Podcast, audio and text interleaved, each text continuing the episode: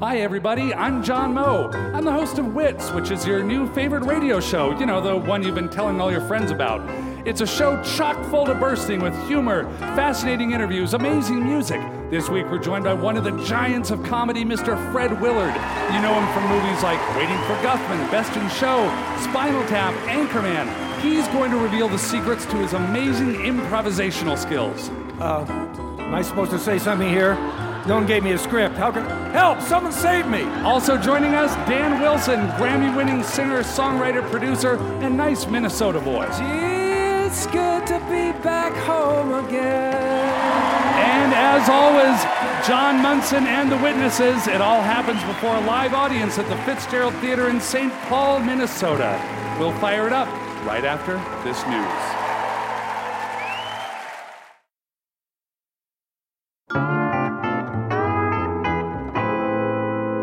Fitzgerald Theater in downtown St. Paul, this is Wits. I'm John Moe.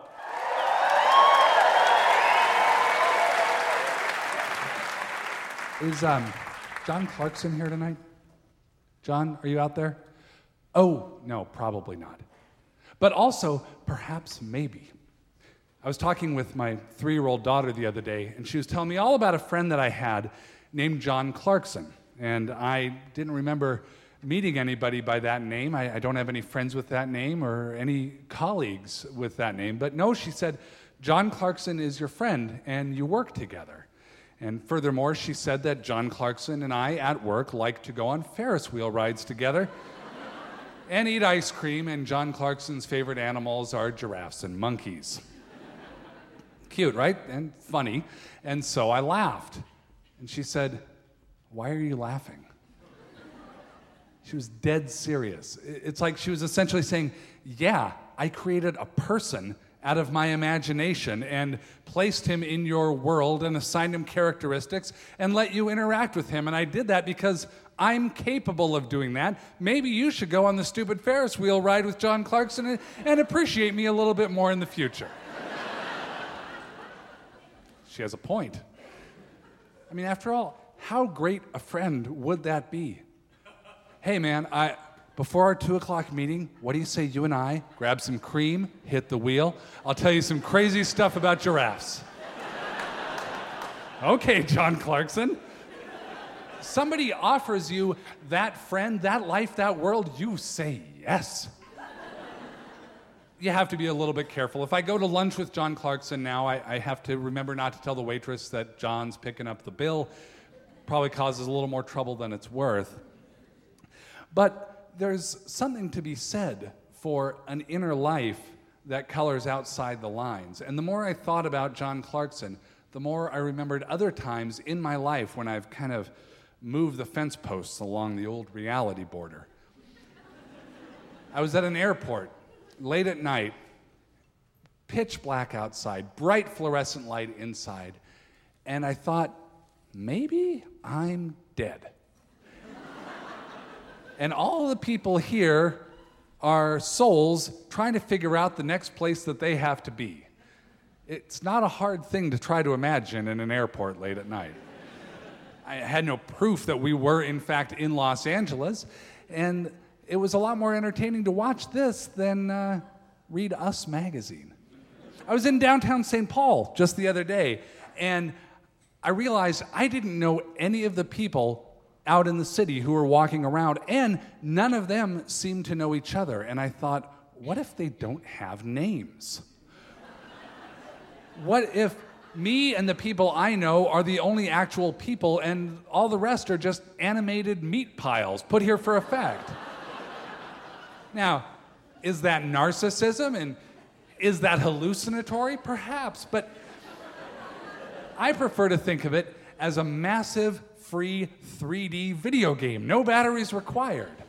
I don't mean to deny the reality that actually exists, but I think maybe we can allow other worlds in. Maybe we can allow for a world where everyone sitting near you right now is an exquisitely designed and perfectly benign robot. or a world where late tonight ghosts gather in this theater and sit in every one of these seats and they watch vaudeville And they laugh and laugh and laugh. And I think this really happens. John Clarkson told me all about it. We have an amazing show tonight. Oh my goodness. A titan of comedy is with us, stretching from Get Smart to Modern Family with a ton of amazing credits in between. Please welcome Fred Willard.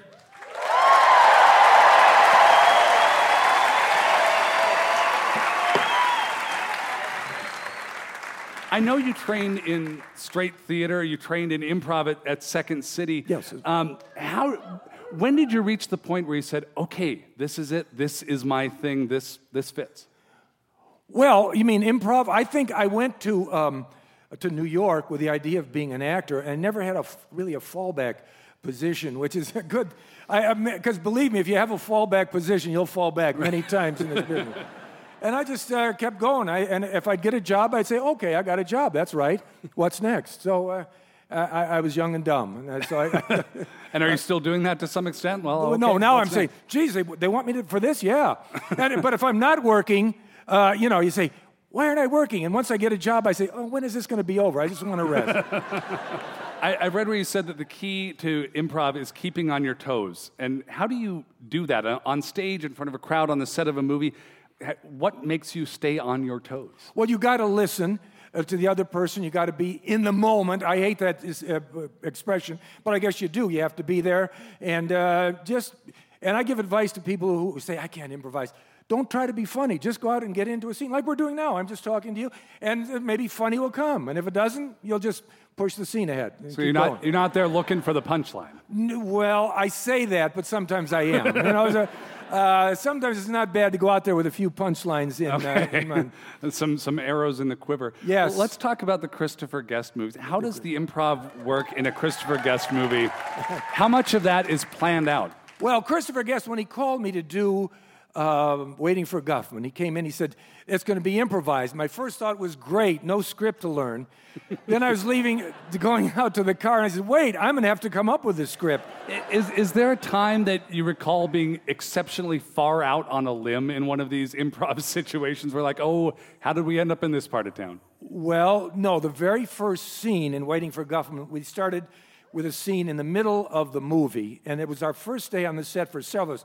Catherine, uh, O'Hara, Eugene Levy, and we were supposed to be in a library. This scene never made it to the final cut, but we'd been kicked out of our rehearsal hall and we were finding places to rehearse. That was the plot. And we were in a library, and he got the camera and he said, Action. And everyone stood around and looked at each other. No one said anything for about a minute. And I said, We're going to be here a long time. I better say something. So I said, I wonder if you take a book out and then you lose it. Do you have to pay uh, uh dues forever?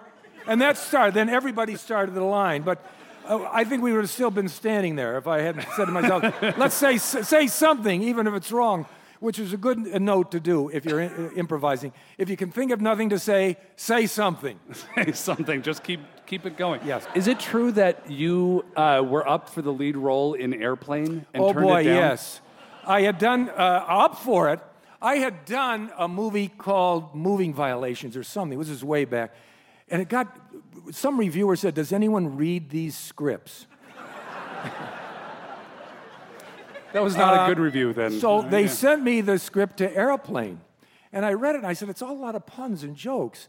And I, and I read it a couple of times, and they actually uh, offered me the part, but I was doing a show called Real People at the time. Oh, sure. Um, and my agent. I was in Chicago, and my agent said, Do you like the script? I said, I don't know, I'm having a problem with it. So, as good agents do, he says, Fred, if you don't want to do it, just say no. I said, Okay, I don't want to do it. So, cut to that summer, I was doing looping, which is going and putting in lines for a movie I had done with Buck Henry. He walked into the looping room. He says, Well, I've seen this summer's big hit. We all said, What is it? He said, Airplane. and I said, Oh, I think I made the wrong decision. but it was, and my wife pointed out, she said, Fred, don't worry if you'd been the lead, it might not have been that successful.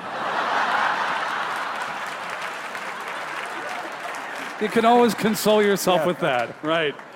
Um, so that, that's the support you need. I, I want to get into some more. I mean, we, we know the Christopher Guest movies. A lot of us know, you know, Anchorman, some of these other movies. I want to get into some Fred Willard deep cuts. Oh, boy. Your earlier stuff, you know.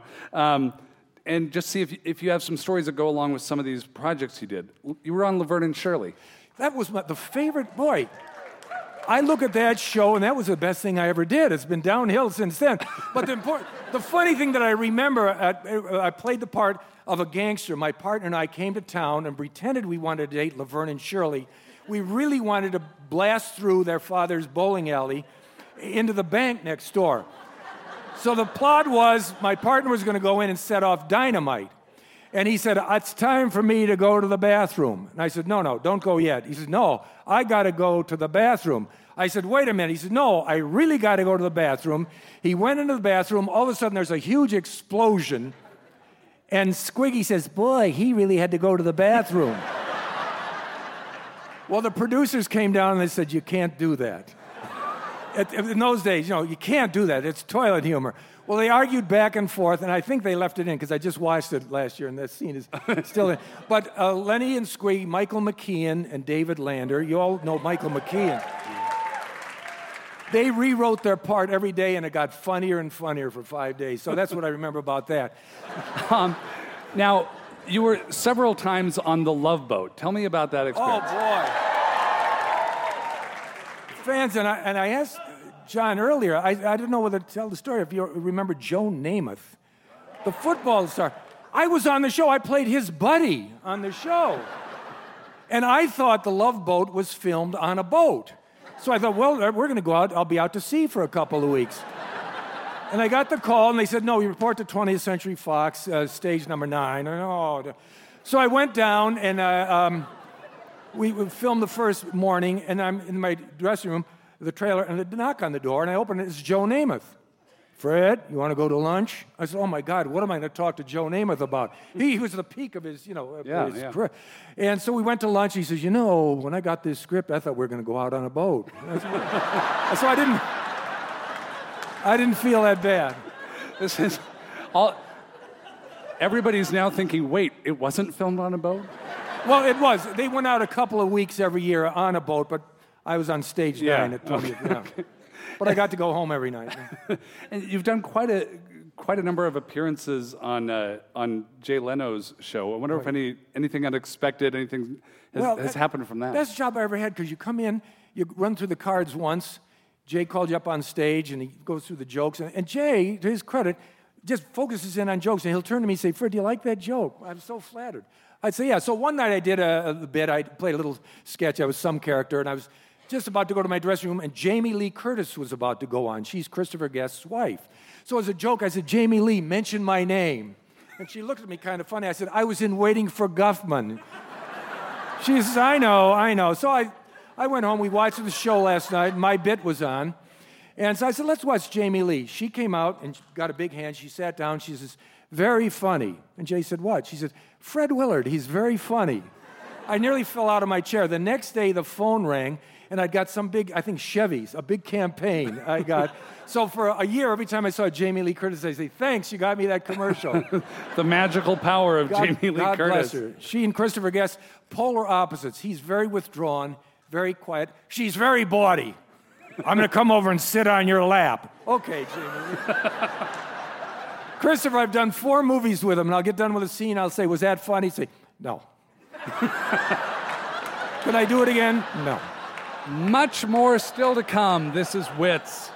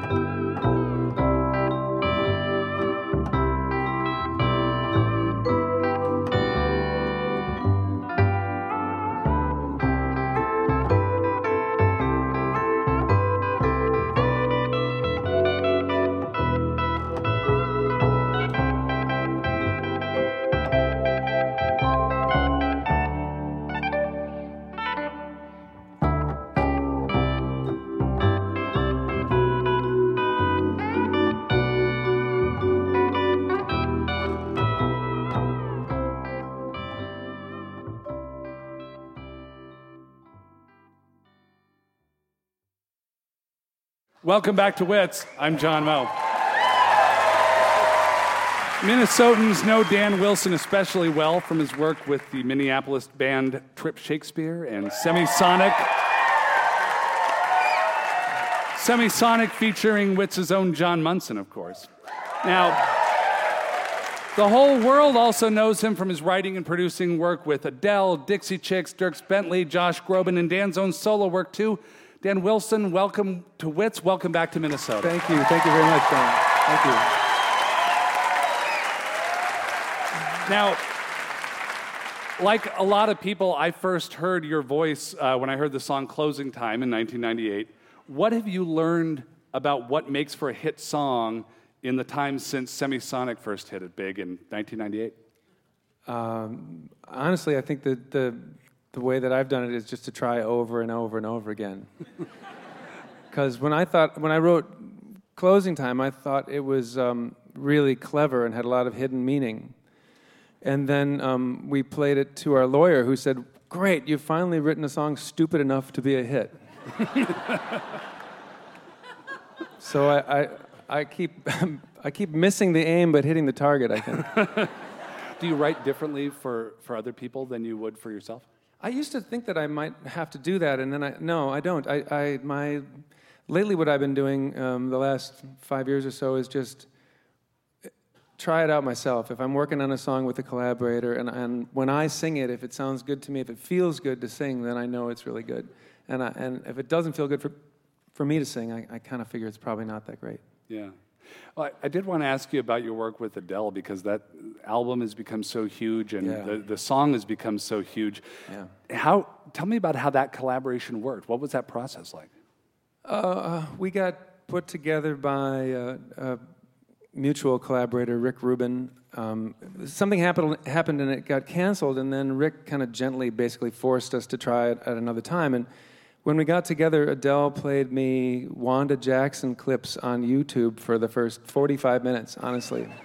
so it was just like crazy kind of, it was almost like it erased my sort of sense of modern music entirely, which I think was part of her goal. she was putting yeah. us in this really ancient mode, and and then we just um, we just laughed and, and worked really hard for two solid days. She had a heavy deadline on the second day. She had to drive out to a studio and play the songs for for Rick, and we just like the we had her sing the last note in the last ten minutes, and she was out the door.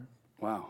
Um, and tonight you're going to play something uh, from an upcoming album, right? Yes, a song of my own. Yeah, for me. All right. Well, here we go. Here's Dan Wilson. This is called Love Without Fear.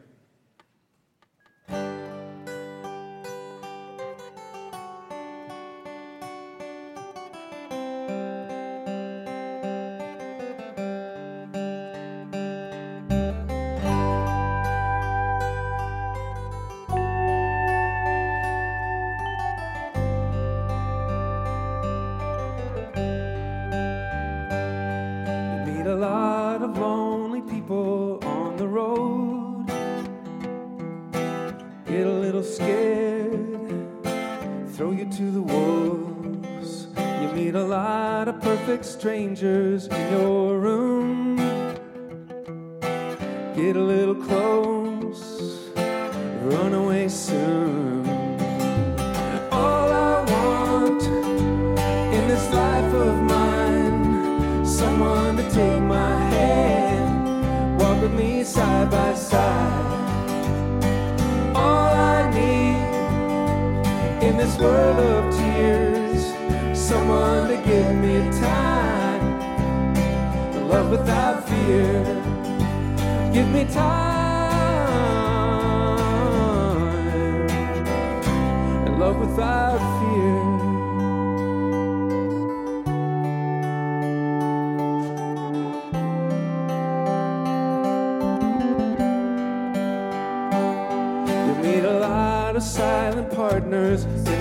Game.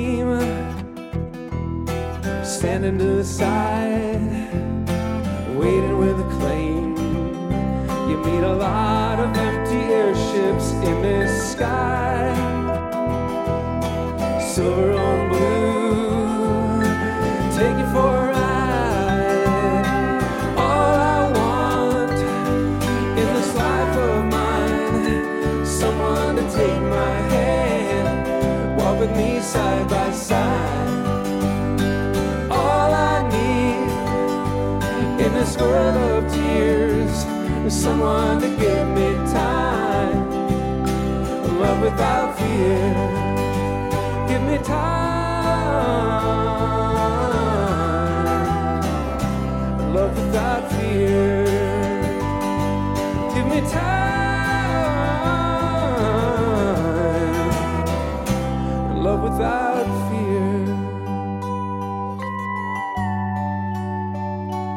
Love without fear.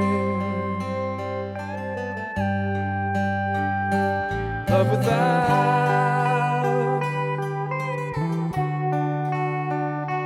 Love without fear.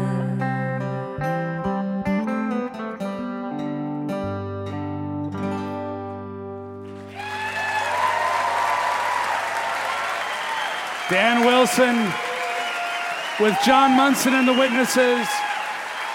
Brian Tighe and Jeremy Messersmith on some vocals there. And now a Wits game show called Commercial Showdown Throwdown. Dan, you're a talented and versatile songwriter. Fred, you are a skilled improviser and you're a sincere person. You're from Cleveland, which I think makes you inherently trustworthy. Your characters have an earnestness about them, the kind of person one would want to hire to pitch a product. So, I will give you a product. Fred, you tell us what it is and why a person needs to buy one. Cut the perfect ad for the product. Dan, the jingle is your department. I will be the judge and award a winner for each round, generally in an unfairly capricious way. These are made up products. Fred, you're first. The product is Diet Socks. Diet Socks. Are you tired of being fat and not even knowing it? Are you tired of hearing about cholesterol, salt, high blood pressure, butter, sugar? Well, buy diet socks. They'll tell you when you're fat. Because your thighs and calves will spill over the top of your socks and you won't be able to walk properly. Our, our diet socks come in three different colors vanilla, chocolate, and strawberry. Okay, And- okay. Uh, pretty good. And they're gluten free and edible. Diet socks.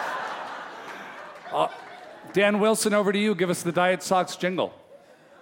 Diet socks, diet socks. Who's been eating my diet socks?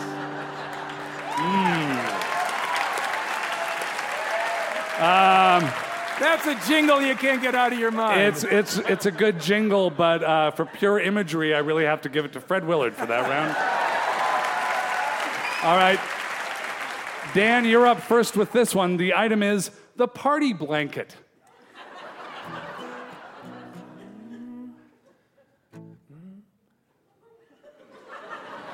Why rent a tent when you can have a blanket? The party blanket. It's simple.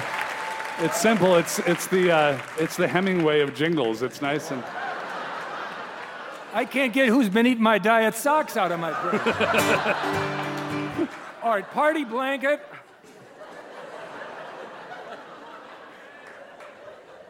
Have you spilled things at a party? Maybe coffee, maybe beer, maybe even worse.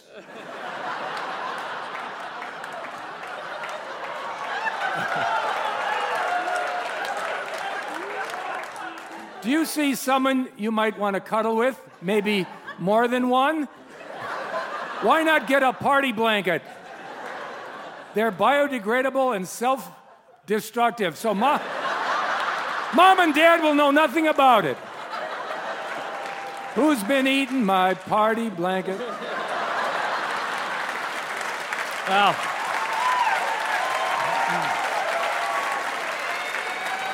It, it's it's certainly uh, it's certainly some vivid imagery once again. Yeah, you don't- But I, don't I don't think that's a party. That I don't think that party is even legal. I think that would be shut down by the state Absolutely. or the health department. So Dan Wilson gets the Yeah, party yeah, blanket round. Um, Fred, uh, this one starts with you. The sponge toupee. Do people say to you, why do you wear a toupee? You look great bald. Well, now put your toupee to use. Uh, use it as a coaster. Uh, use it as a cup holder. If you go in a public restroom, you might want to wa- wipe off the toilet seat. then wring it out, put it on your head, go about your business, come out, healthy, help, healthy, happy, and look great.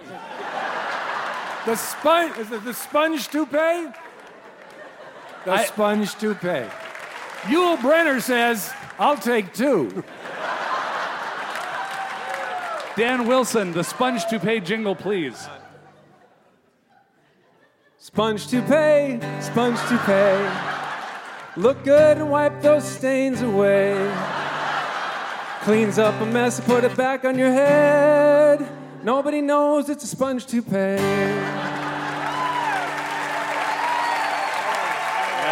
Uh, actually, I only, I only have one melody. Yeah, I was, I was gonna say, it's, it's catchy. Let, let's do an audience vote for this one. Willard? Wilson. Wilson. That's two to one Wilson. I think if you stick with the melody, it's gonna start counting Yeah, against yeah. you eventually. I'd buy two out of those three products. right Okay, now. well. Just- All right, so we so it's tied. So this is the final question. Oh, this is the tiebreaker. Uh, and Fred, you'll start this off. The gravy missile. In these days, we have enemies all over the world. Let's send them a message, but not too dangerous a message. You never can tell when we'll need their sugar or cigars or their oil. Send them a missile made out of gravy. They'll put it on their turkey, put it on their mashed potatoes. We'll hand out the leaf of, of peace and send a message. So donate money today to buy your country gravy missiles. That's a daunting task, Dan Wilson. That was pretty good. What do you got? I think I know what you have. No, But no, no, no. no. let's- I, I'm an artist. I have my pride. Mm. Gravy missile. Gravy missile. Gravy missile.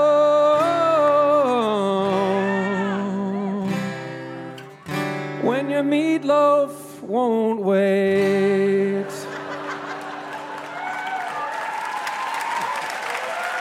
you know, Boy.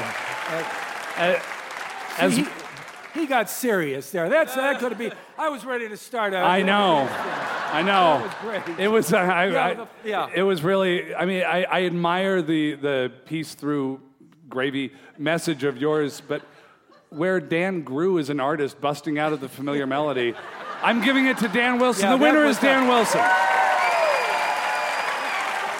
I think let, let's all sing that, Dan. Do you have a chorus of gravy missiles there for Can- our troops? Come on, one time. Let's see. Um, gravy missile. Gravy missiles. Gravy missiles.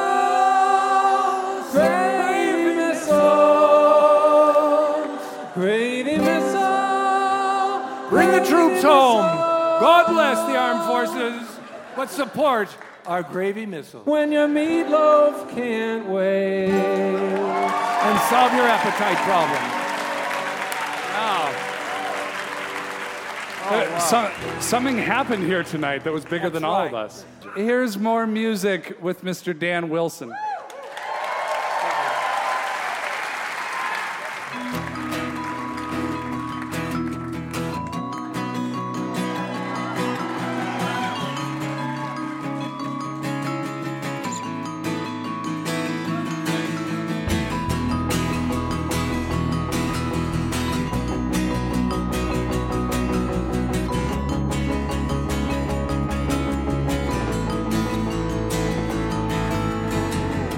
Tape and it changed my mind. Heard your voice in between the lines. Come around from another time where nobody ever goes. All alone on the overpass, wired and phone to a heart of glass. Now I'm falling in love too fast with you or the songs you chose. And all the stars dream for me say the promise you long to keep. I can hear you sing it to me in my sleep. I can hear you sing it to me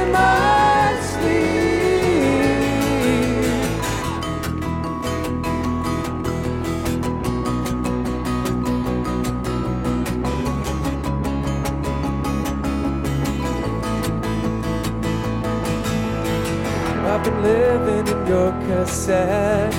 It's the modern equivalent. Singing up to a Capulet on a balcony in your mind.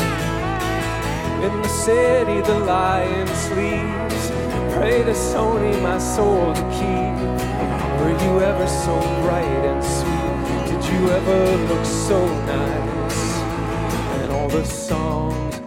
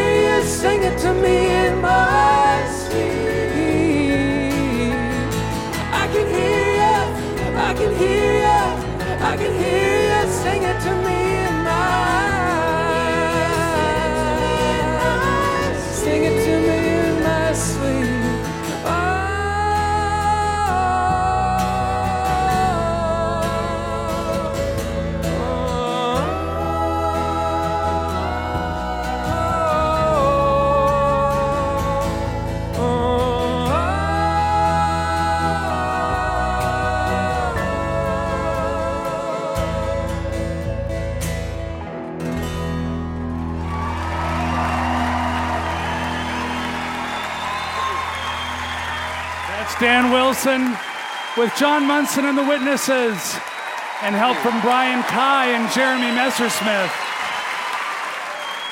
Lots more to come. This is Wits. I'm John Moe.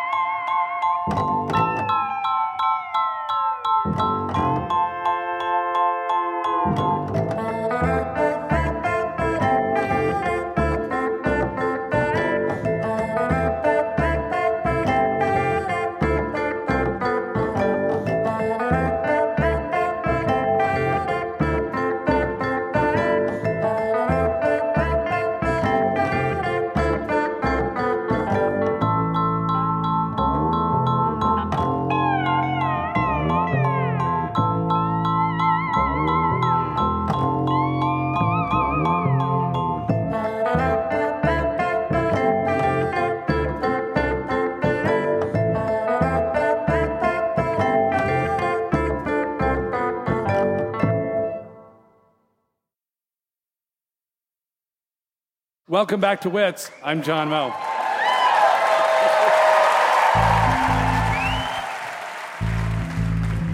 Pop song correspondences. A retort to Carly Simon regarding her charges of vanity. Dear Carly, nice song. Mm, you really stuck it to me, eh? You're one bitter woman, Carly Simon. Listen, I'm very busy with high profile meetings and social engagements, but there were things I simply could not let stand. You walked in to the party like you were walking onto a yacht. Your hat strategically dipped below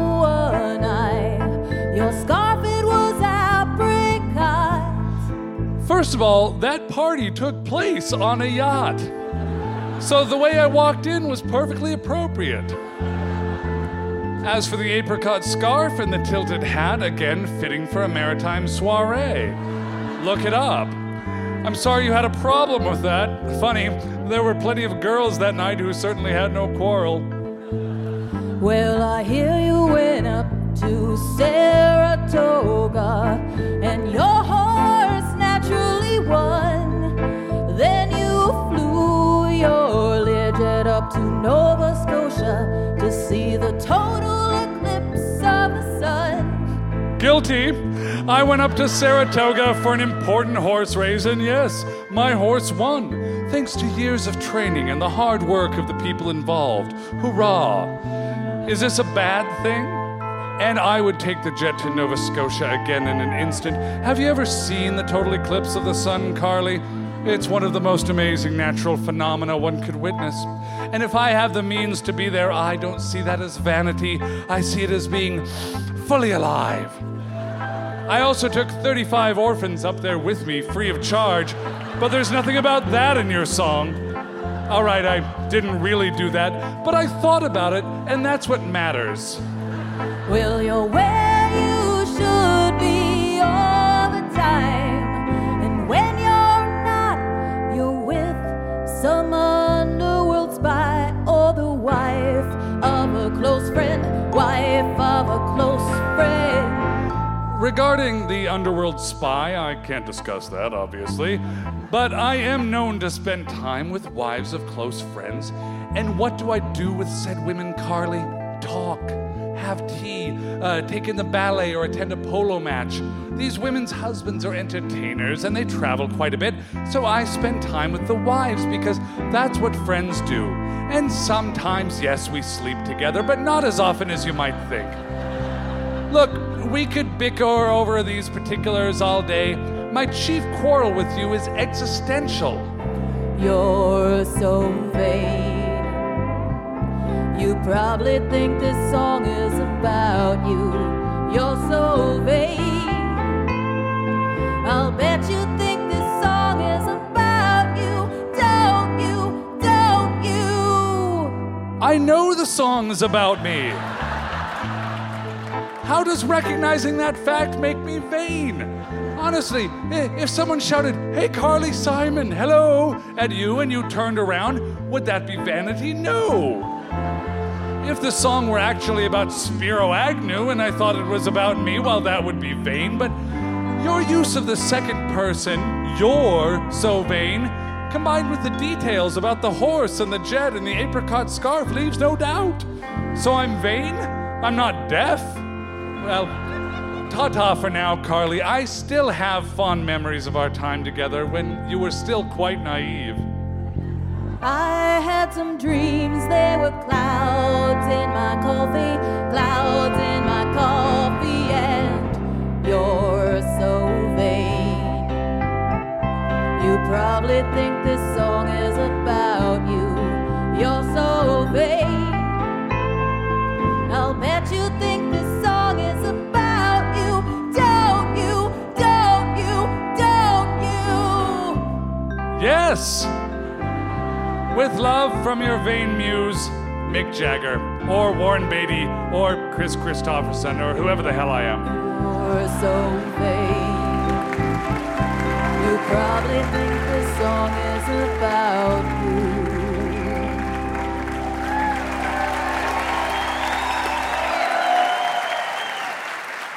Now, um, obviously, we couldn't do the show without our sponsors, so if you'll excuse me, I just need to uh, pay some bills here. Support for Wits comes from toothpaste, committed to destroying the taste of orange juice. Screw you, orange juice. and from all the party people. Having been previously instructed to wave their hands in the air, scream, and get down with their bad selves, all the party people would like some further guidance on what to do. Maybe they could go home and take a nap or get a sip of water. All the party people standing by. You know, you know what? I'm sorry. Maybe we can help. Can I, can I get a what what from all the party people? Okay, thank you. The Avengers, finally, a movie about superheroes. The Avengers, about a team of heroes the Hulk, Iron Man, Captain America, Thor is in there, Black Widow, Hawkeye, which isn't the Alan Alda character from MASH, unfortunately. It's a totally different hero. Uh, there's a lot of heroes in it, is my point. But the movie didn't have room for all the superheroes who wanted to participate. Wits has obtained the original audition tapes for the Avengers, and we now present auditions of superheroes who didn't even make callbacks for the Avengers. Hi, everybody. I'm Man Man. Five foot ten, 180. By day, I'm an ordinary man, but when danger's afoot, I become Man Man, a totally different man. I gain the strength of a man. I mean, it's identical to my own strength, but it's like from another guy. Um, did that sound weird? Also, I think I get a little better at tennis. Uh, hard to say for sure. Uh, look, can I start over? Thank you. Hello, I'm the credible Hulk. No, no. Now, now, now, now, hear me out. I know the incredible Hulk is already in your movie, but I offer some counterpoint to that. A, a Hulk people can relate to. When I get kind of annoyed about something, and not furious, mind you, just a little ticked off, I turn a very light shade of green. And my clothes don't fit quite as good. They're uncomfortably snug. You'll see me and you'll say, oh, you know what? That's credible. Next. Hi, I'm Catchphrase Girl. I can read other heroes' minds and come up with the perfect thing for them to say right before they hit people. Stuff like, it's smash o'clock, and say goodbye to your face, and I feel this horrible violence is justified by the situation. I don't really fight or anything, but imagine the marketing opportunity here. Okay, we'll call you. Pow! Bam! Uh oh, nobody can report on what just happened when we beat the bad guys. Who will save our branding message? It is I, person familiar with the matter. I can summon the ability to be quoted by the Wall Street Journal and other mainstream news outlets whenever I want. So if the Avengers need someone to tell the press about what they're doing, someone who refuses to go on the record with their real name, hire me. Person familiar with the matter, away! Thank you. I am dramatic pause man. Okay. Oh, hello. I'm so glad to see you. My name is Sarcasmo, and I'm just the best superhero. yeah, everybody wants to team up with me. I have the power to infuriate people because they don't know if I'm being nice or making fun of them. Sarcasmo! Am I a good guy? Am I a bad guy? Tragically, I don't even know anymore. I should see a therapist or something. Oh, yeah, that would be great. Yeah, thanks, Sarcasmo. Okay, okay, okay, okay. Okay, you've heard of the human torch, right? And you've heard of Mr. Freeze. If you put them together, you get me, lukewarm. I have the power to take either fire or ice and make it tepid. tepid. And that is auditions of superheroes who didn't even make callbacks for the Avengers.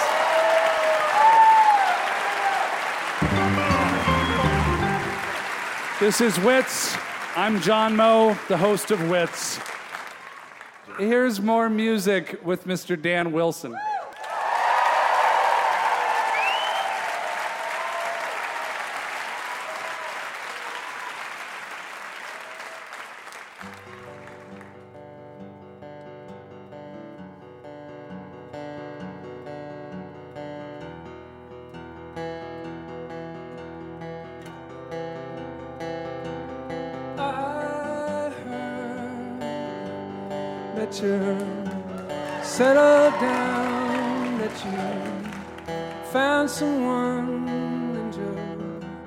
Married now. I heard that your dreams came true. Guess he gives you things I couldn't give to you.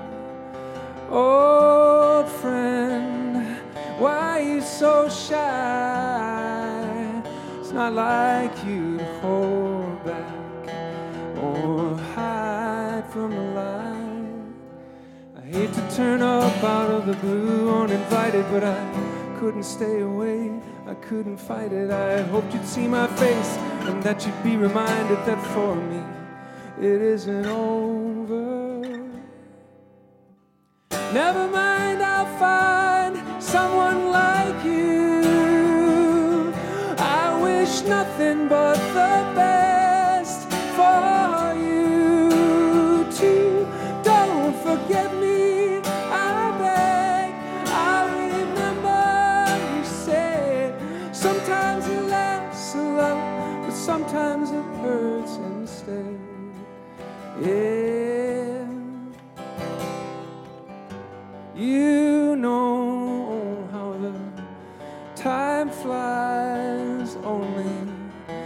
yesterday was the time of our lives. We were born and raised in a summer haze, bound by the surprise of our glory days. I hate to turn up out of the blue uninvited, but I couldn't stay away. I couldn't fight it. I had hoped you'd see my face and that you'd be reminded that for me it isn't over.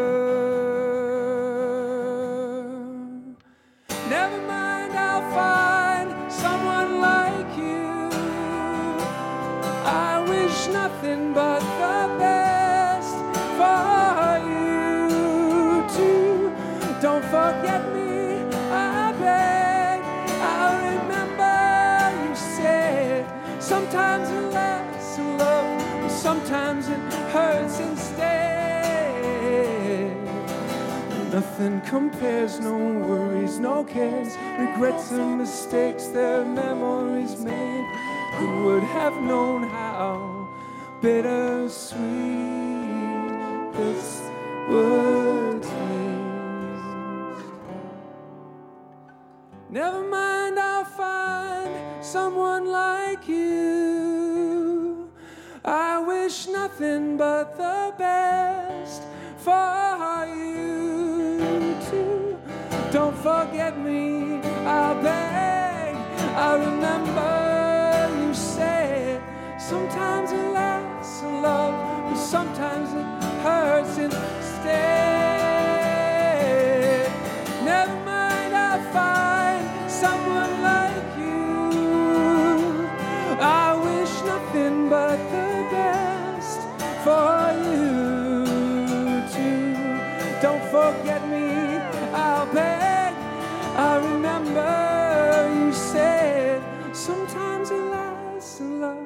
Sometimes it hurts instead.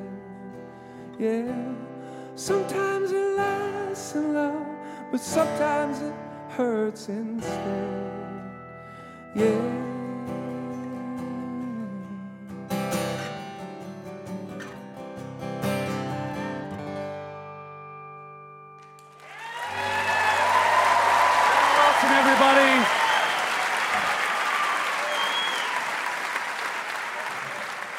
Well, you know, there's so much I want to ask both Fred and Dan. I couldn't possibly get time for all my questions. So we're going to pack some last minute questions into the Wits lightning round.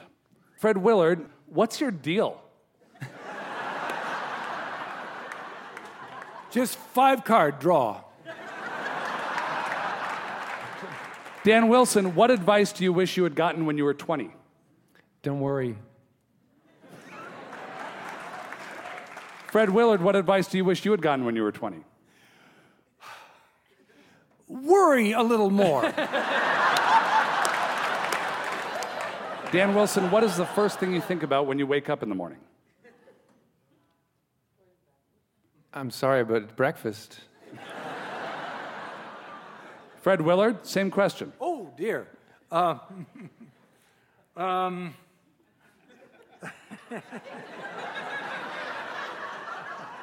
Is it Dan's breakfast? Gotta feed Dan. was, did I drink something all night?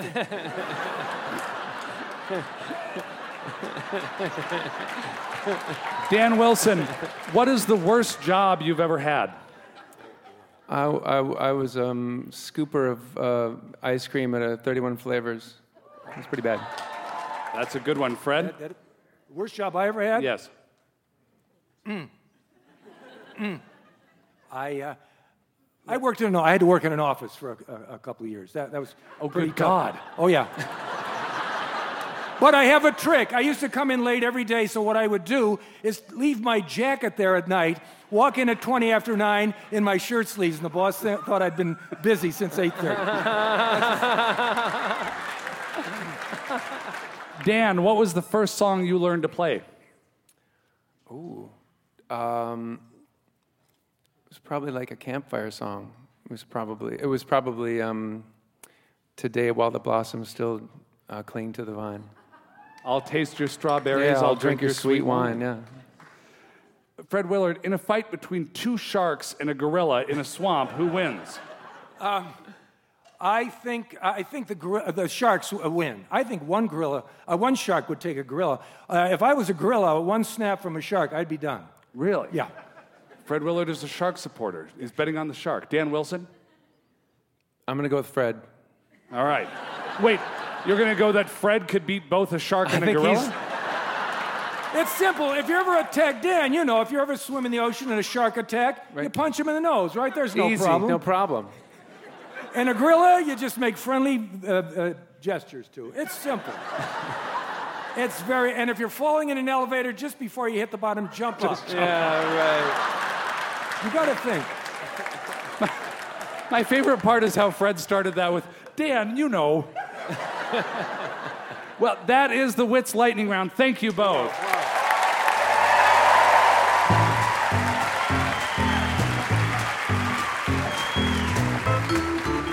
Wits is produced by Larissa Anderson. Our team includes Mark Sanchez, Rob Byers, Julia Schrenkler, Jen Deo, Jeff Kamen, Bethany Barberg, and the staff of the Fitzgerald Theater.